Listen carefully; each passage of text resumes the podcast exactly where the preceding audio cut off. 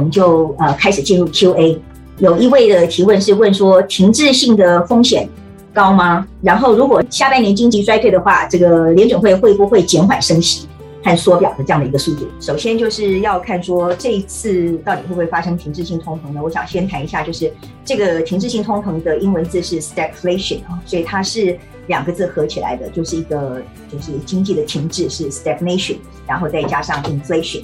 那么，所以就是平常这个呃经济的情况很像这个呃，就是春夏秋冬哦，就是就是天气这个就热了，那那不然就就是冷了哈，就是冬天不然就是夏天。可是这个经济所谓的 stagflation 就是比较奇怪，就是说它一方面呢，这个通膨常常是景气很热的时候，大家很多人的投资，很多人的消费啊，在这种时候应该是这个景气非常融景啊，欣欣向荣这样的情况。可是，在这样子的这个很多的需求所创造出来的一个，就是一个物价的上涨，就是大家都抢东西嘛。所以在这样的通膨的情况之下，居然又产生所谓的这个经济会停，成长会停滞。所以这两个名词其实是矛盾的，本来应该不会凑在一起，就是夏天跟冬天不应该凑在一起的。可是这个也不常发生，可是发生的时候，其实它是一个很大的问题，也就是呃，平常央行最大的一个噩梦。那我想，这个也是，其实央行很多时候它这个裹足不前，到底要怎么做，也是就是担心说会不会有停滞性通膨的一个情况。那么当然就是说，如果这个升息我们看到是有效果，就这个部分我们觉得很好。可是如果这个效果太强哦，就是如果效果太强，像现在才刚刚开始升息，我们看到已经其实是发挥蛮多的这个作用了。如果这个效果太强，会不会甚至导致一个经济成长的停滞，或是甚至衰退呢？那在在衰退，如果开始看到衰退，那么在这种情况之下，会不会继续升息？这个也是其实现在最大的一个疑问。因为譬如说，呃，我们看到这个世界银行刚刚发布的一个六月底的一个报告呢，本来这个今年的预测，今年一月的时候对全球经济成长的预测是会成长四点一趴，去年是五点七趴。那本来觉得今年会四点一，可是现在它改了，就是前几天它改了，它改成从四点一呢下降到变成二点九。他就觉得说，哎，你今年好像看起来情况，这个经济成长的情况不是那么好。那么另外，我们也同时看到，像美国呢，它的第一季其实变成是负成长。美国去年是有五点一全年的这个经济成长是非常强劲，那可是今年居然第一季呢是负成长，是负的一点六。那么第二季的这个呃还没有出来啊，九月大概才会确认。可是第二季目前的估计也是看起来也是负成长，所以这是一方面看到就说，哎，会不会升息的效果太强，导致景气的衰退？那可是另外一方面看到美国又好像还有非常强劲的地方，就是它的失业率是三点六趴啊，所以这个其实好像看起来又一方面又景气很好，所以这样的两个不同的矛盾的一个一个解读，就让大家对于说到底会不会产，到底这个联准会的升息是不是已经过当，还是还要继续加码？这个我想这个问题不是说光是在大家的脑筋里面，那像鲍尔最近的谈话，他也是说这个是要特别注意的，因为有一些矛盾的讯息出来。呃。我觉得，嗯，这个风险是是一定会有了，不过不是很大，就是应该是说多多少少应该会有一些通膨跟经济开始萎缩的 overlap 啊，因为已经有很多政府是把他们补助政呃补助经济的一些政策已经开始在呃结束了啊，或是他们之前发行的。呃，美金的那个公债也开始在在在在收回了啊，所以就是整个经济会有一点稍微萎缩的压力了啊。那同时，当然这个需求，呃呃，这个实际的需求会增加了啊。呃，那看哪一个会的力量会比较快，会比较大啊。不过我相信，呃，经济就像我之前讲的，各位呃园长也是有提到这一点，是这个经济的风险是。呃，经济萎缩的风险还是会有的。那同时，这个通膨的不会那么快就结束了。呃，那央行的政策应该是会看得比较远一点。第一个，他们好不容易把利率拉上来，就不会那么快把它降下来啊。那呃，他要确定这个通膨的呃风险是完全是消灭掉了啊。呃，所以我我的题目的这个我的演讲的那个那个。呃，title 是那个 Fed has limited choices，是说它呃利率要拉上来或者降下来，其实都都都有限，空间都有限。我的意思。谢谢。那建福专要跟我们分享。OK，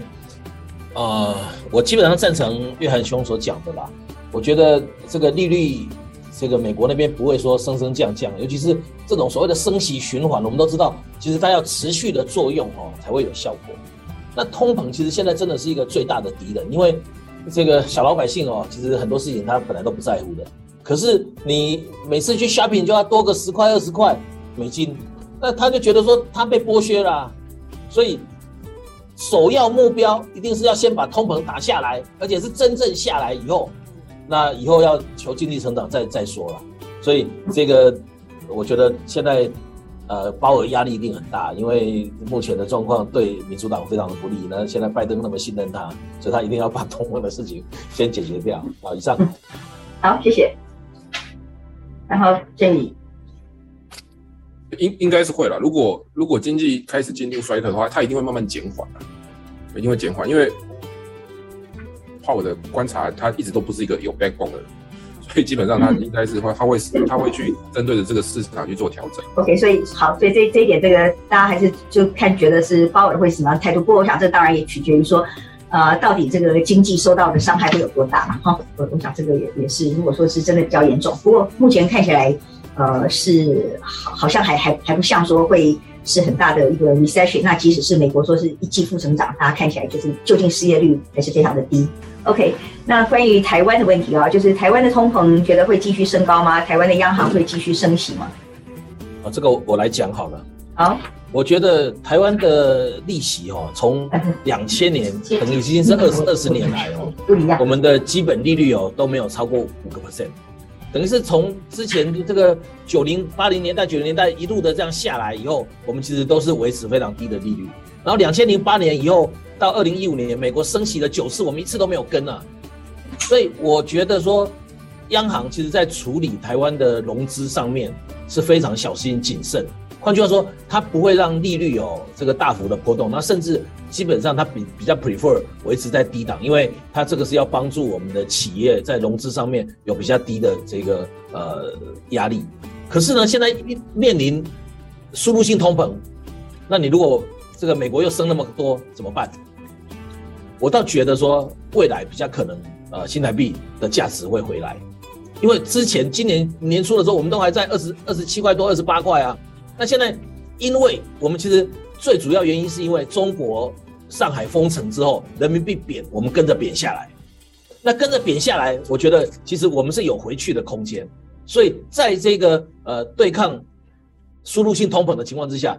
升升值其实是另外一个对对抗输入性通膨一个非常非常好的方法。那也是对抗美国它这个美美元一直升值升息。那我们如果说这一方面我们没有去做的话，那我们就是会往升值的上面呃去做一些调整。那我觉得未来我的看法大概是是这样子走，啊以上，我我可以我可以补充一下，谢谢是，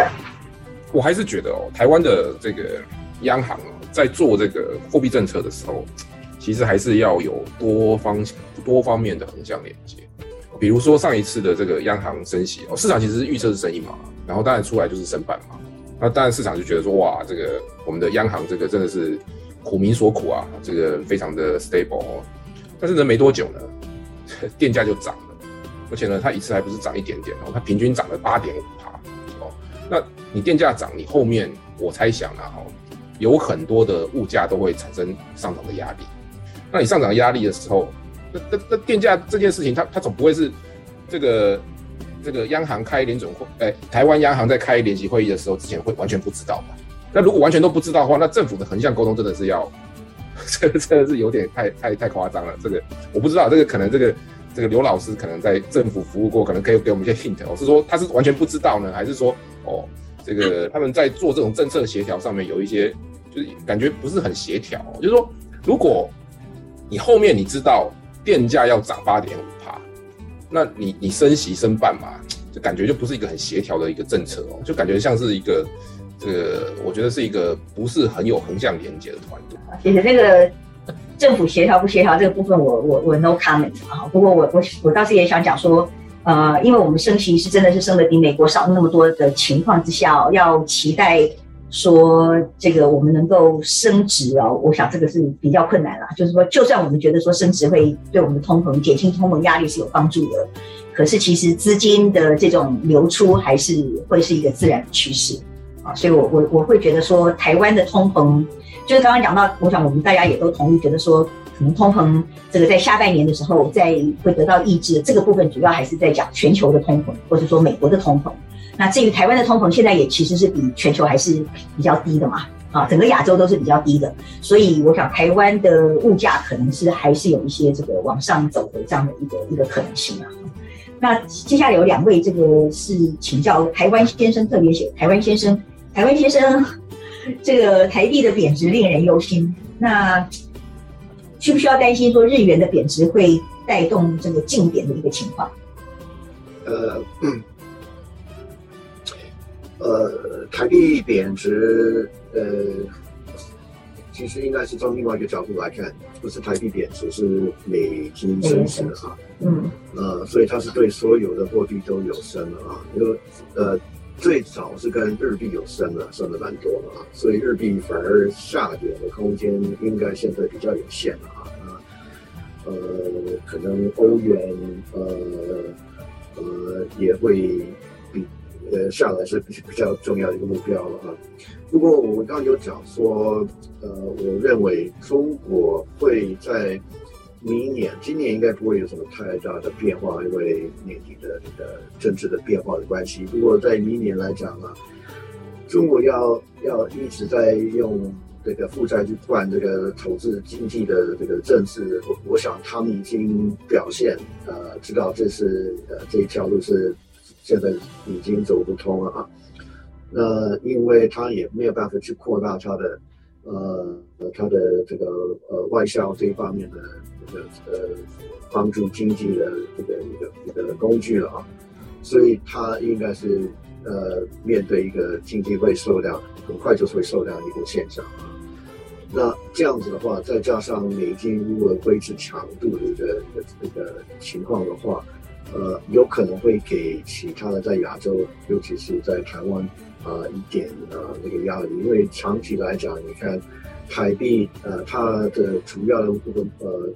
汇率的目标，第一个是美金，第二个是人民币啊，啊，所以如果人民币有贬值的话，台币多多少少要跟着它下来，要不然它会呃碰到很多那个经济方面的压力啊，所以我。对台币来讲，是长期来讲，就是明年来讲，我还是认为它可能会有一些下跌的压力哈。呃，这是我的一个想法。啊，接着下面一个比较相关的题目，就是说，呃，是不是请大家可以建议一下这个资产的配置？我我其实觉得现在科技股很便宜啦，但是你现在就是说，你现在要进去买，真的你也不知道你会接到刀子，而每次都要接刀子就手断掉。所以我们其实都觉得说。科技股你就是分批布嘛，就一路布到我们觉得大概如果第三季会会有机会落底的话，就是布到第三季了。哦，那如果你说你的胆子更小一点的话，那就布到第四季。我们我们的看法其实都是都是差不多是这样子。那你说现在其实现在很多很多的资产很多的股票其实都跌出它的价值来。哦，那当然你说后面要不要配一点停滞性通膨？因为停滞性通膨就是跟房地产相关，跟黄金啊，跟这个这个这个很多这些个股。那我我是觉得，其实大家可以看一个领先指标，就是比特币。比特币什么时候止跌？我觉得科技股就会上去。哦，这个其实现在比比特币应该是已经现在是几乎所有的那个呃这个多头的指标，就看大家多头是先看比特币什么时候弹了，比特币要先弹弹呢，多头才会上去的。嗯，然后大概是这样子看。我我我还是觉得科技股应该应该是长期应该是还是要买科技股。尤其是你之前很贵的时候，你在拼命追，那你现在跌下来休假也便宜，说你不买，那也奇怪。我觉得股票可能呃跌的不是要跌很久了啊啊，那未来投资当然是一些所谓的 energy related technology 啊，美金美股啊，然后最近台湾的呃生技产业算是不但在台湾来讲算不错。跟其他的生技的产呃市场啊，美国不是香港，啊，最近表现都蛮差的，所以这个我觉得大家可以考虑到。非常谢谢各位将近两百位的朋友一直待到最后，然后提出这么多宝贵的这个题目跟意见啊。那非常谢谢大家，再讲一次，下个月的时候，希望大家能够参加我们谈这个利率全球升息。我想这个下个月升息的国家就更多了啊，升息它对各各个不同的这个资产的一些影响。我们下个月的时候再见，谢谢。